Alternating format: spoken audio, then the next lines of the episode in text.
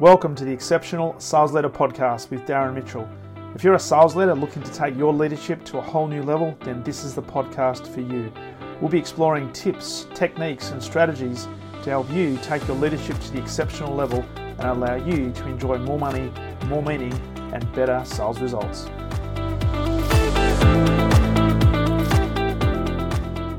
G'day and welcome back to the Exceptional Sales Leader Podcast. Darren Mitchell here, host of the show, and uh, trust you've had a phenomenal weekend, a restful weekend, a re energizing weekend, and hopefully ready for a big, big week in sales and in leadership this week, taking advantage of all the opportunities that are no doubt going to be presented to you, some of which you may not even recognize yet, but I guarantee they will be there. And in today's episode, we're going to talk about getting prepared for that. So, just as a uh, as a side note, today being the 31st of May, last day in the month of May, first day of the working week. And here in the Macedon Ranges, probably one of the coldest days so far this year. I was out walking this morning as I normally do, and this today, for the first time this year, in fact, I was wearing the old gloves covering the old hands because um, it was freezing, freezing cold. So uh, I think it was about one degree Celsius, but it felt like minus five according to my app. But nonetheless, beautiful, beautiful sunshine. Not a cloud in the sky, not a breath of wind. It was just freezing cold. So, uh, but this is what we're getting into. We're about to enter, uh, actually tomorrow. We're about to enter the first day of winter, first of June. 2021. So, before we get into today's episode, a couple of quick reminders. First of all, if you haven't yet subscribed or followed the podcast on your specific platform you're listening to this podcast episode on, please press subscribe or follow. That will enable me to let you know when new episodes are up and ready to be digested and listened to.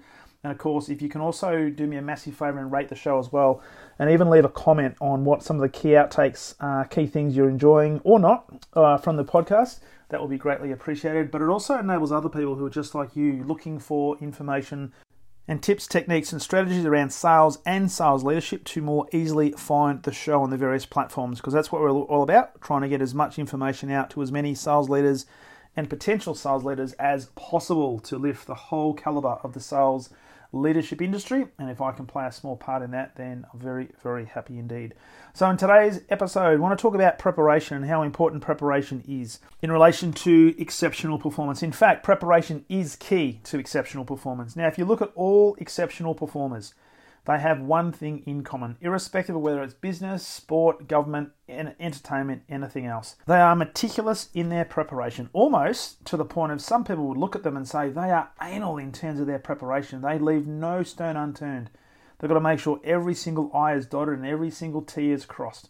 But it gives them confidence that when it's time to perform on the real stage, they have done the work. They've invested in their technique, they've got feedback, they know what works, what doesn't work and so when they're ready to perform on that big stage, they can just pull the trigger, execute, and do it with confidence and certainty. So I do want to use a couple of examples from professional sport and also bring this back to relevance for us as sales people and also sales leaders. Now, one of the things you may not know about me if you've been following the podcast for a while is I used to be a golf nut. I used to be a self confessed, almost a golf addict. And uh, I must also confess that I haven't played golf since the 10th of December 2008. So that'll be 13 years this December. Now, there's a whole host of reasons for that, uh, one of which having kids, uh, moving to the country, no time, etc., etc. Excuse, excuse, excuse. But when I used to play golf, not only did I play competition on the weekend, but I would make sure I had time during the week to practice. And this is where preparation becomes really important. If I didn't get a practice in on a Thursday afternoon or a Friday afternoon before a Saturday competition or a Sunday competition, then I wouldn't be confident in what I'm about to do. Now, this is now I'm by no means a professional golfer in any stretch of the imagination. I got down to I think my lowest handicap was about 9.7. So for all intents and purposes, pretty pretty good golfer. But as I said, haven't played golf for nearly 13 years. But what's interesting about golf, and I used to play with a lot of a lot of players who were off scratch, and scratch is basically a zero, so they were nearly good enough to turn professional. Uh, they they practice. I thought I practiced a lot. They practice like ten times more than I did.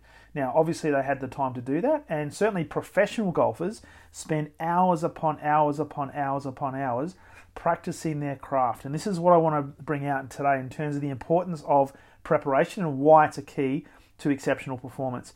Because professional golfers, as an example, will prepare physically and mentally so that when they find themselves having to sink a putt, a four foot putt, for example, for victory, whether it be the local uh, championship at their local club or PGA championship or at the highest level, a Masters, a US Masters, for example, they've got the confidence to perform in that particular moment because they have the confidence in their preparation.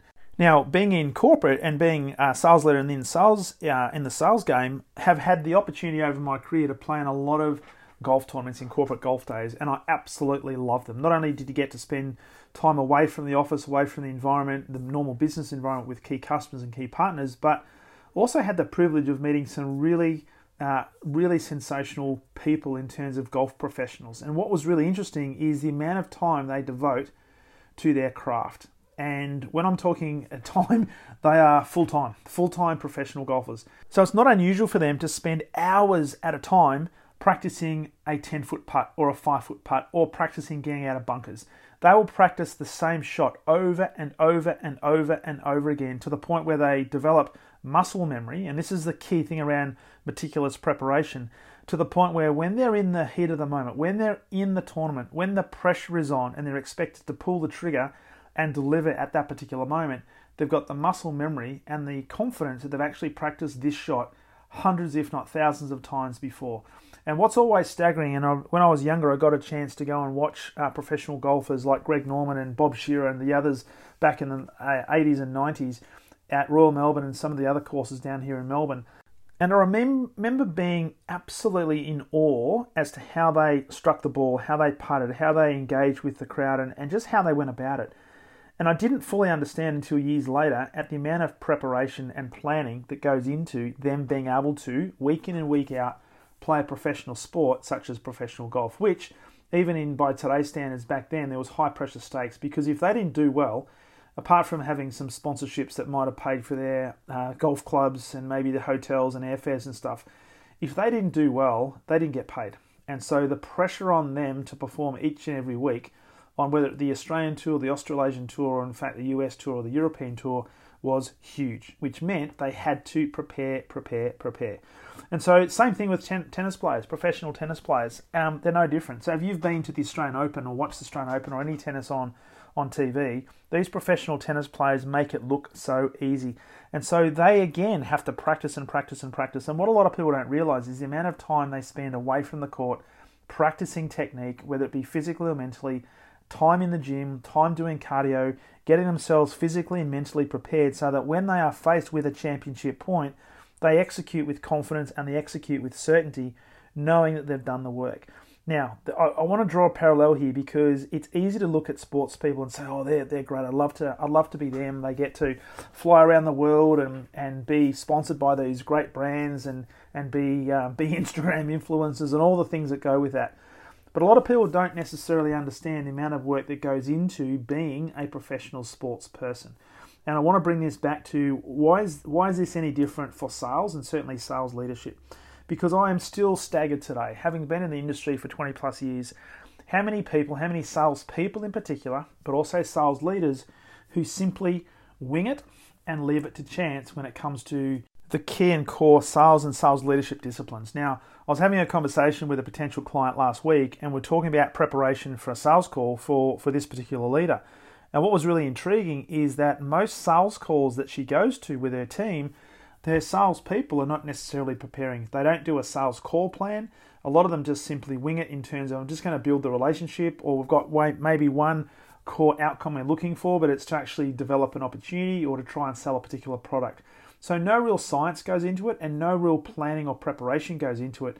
And is there any wonder that this particular sales leader is not seeing her team get the results that she ideally would like them to get because there's no planning being put in place. Now, I must say that being in the sales coaching industry and this and this particular industry around leadership and, and exceptional performance, we can sometimes take some of the planning templates or the strategies or tactics and some of the concepts for granted because often when we think about these as being really, really simple, they're often really, really simple for a reason because they work, but also they're easy to overlook as well. So when I'm talking to teams and when I'm talking to potential sales leaders and potential sales leadership clients, and we're talking about a planning for a sales call, for example, or, or simple things like planning for a meeting, often people look at me like what I've just shared with him is a cure for one of the most insidious diseases on the planet. And I can take that for granted, but I recognize that for some people, because they haven't got the background, because they haven't done the work, because they haven't done the preparation, sometimes the simplest things are also the simplest things to overlook. And this is why, particularly in sales and sales leadership, it is absolutely critical to do our preparation. And so, when it comes to sales calls, when it comes to pitching opportunity, when it comes to even prospecting calls, we've got to we've got to do the preparation. We've got to build the muscle around giving ourselves confidence, building the technique to the point where when we're in the heat of the moment, when we're having the conversation, when we're doing the sales call, when we're doing the pitch, it's not like we're rehearsing in front of the live customer. We've already done the work, and that will give us a level of confidence, but it'll also start to develop a level of competence to the point where when we are in the heat of that moment, we can execute with excellence. And that's the whole whole thing. Not leaving it to chance and certainly not trying to wing it as we go through a particular conversation. Because remember, as John Wooden used to say, when the door of opportunity knocks, it's too late to do the preparation. We need to be prepared first. So, as a sales leader, given that we're at the beginning of the new working week and tomorrow is the first day of a brand new month, we need to become the professional. We need to show the way.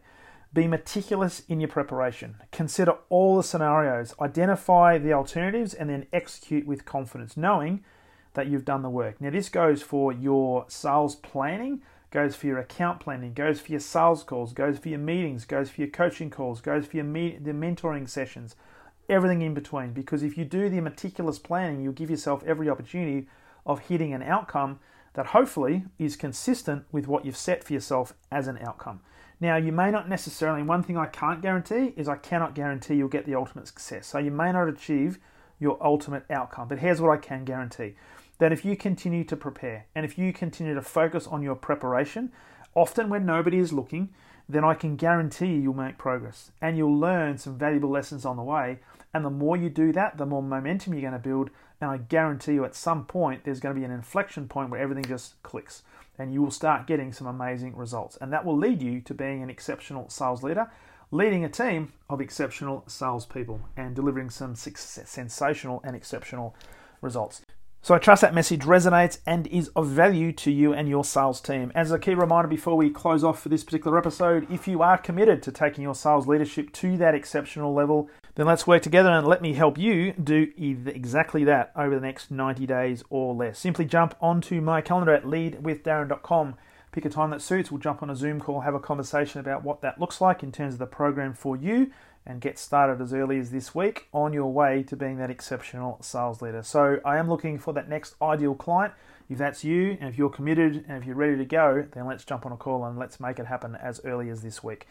So with that said, really, really appreciate you plugging into the podcast. I hope I'm continuing to deliver value and I look forward to sharing with you on the very next episode of the Exceptional Sales Leader Podcast. All the best.